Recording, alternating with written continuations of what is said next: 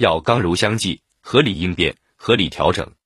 事业、家庭、婚姻、亲子，你遇到的问题，都能从易经里找到当下你需要的心法，指导你人生接下来的路该怎样走。因为易经有六十四卦，每卦有六爻，每一卦每一爻都是人生的一种剧本，你的每种选择会产生什么后果，他早就帮你推演完了。他教你掌握规律，站在今天看明天。你未来想要什么样的生活？趋吉避凶，今天的选择至关重要。人生的选择万万千，许多事在于一个时机，何时要舍，何时可得。错了一步，结果都是天壤之别。而易经可以告诉你，根据今时今日的条件，如何选择下一步才是最正确的。三，宝妈镜子就是这样一位学习易经，并用易经指导自己走出迷惑的人。静子是一位毕业于重点大学的研究生，没想到婚后的她竟然沦落为全职宝妈。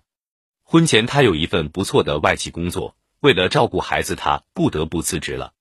带娃的第一年里，她时常感到焦虑，每天都围绕着孩子转，奶粉、尿不湿、陪玩，生活仿佛停滞不前，未来也看不到希望。然而雪上加霜的是，她的公公此时竟患上了脑梗，房贷、车贷。医疗费沉重的家庭负担压在她老公一人身上，她很想帮助老公一把，可又无能为力，时常唉声叹气。当她迷茫困惑时，幸得遇到了易经。易经困卦说，人生前进的道路上总会遇到各种困境，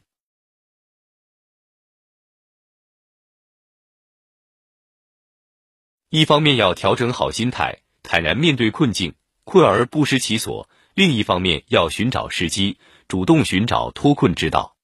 现在的困只是暂时性的，所谓的脱困之道，说起来只有八个字：当行则行，当止则止。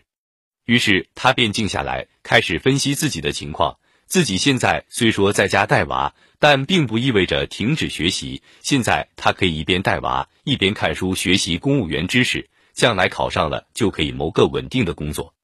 终于通过他的不懈努力。三年后成功上岸，虽说在街道办事处工作，但工资加福利待遇，月收入过万。而宝妈小云却不能像镜子一样活得通透，她常常怨声载道，陷入婆媳战争、夫妻掐架、带娃的庸常中不能自拔。为何会有如此大的差距呢？归根结底就是思维方式的不同。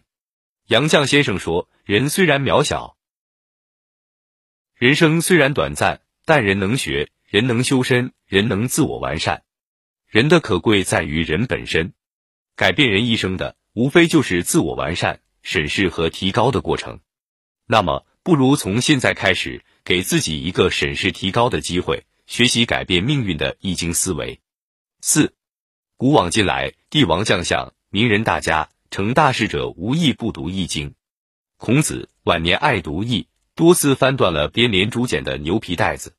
苏东坡俯视易书《论语》三书，即觉此生不虚过。马云多次公开推荐易经，说职场人都该去易经里拜拜师，并感叹自己得益于比别人读得早。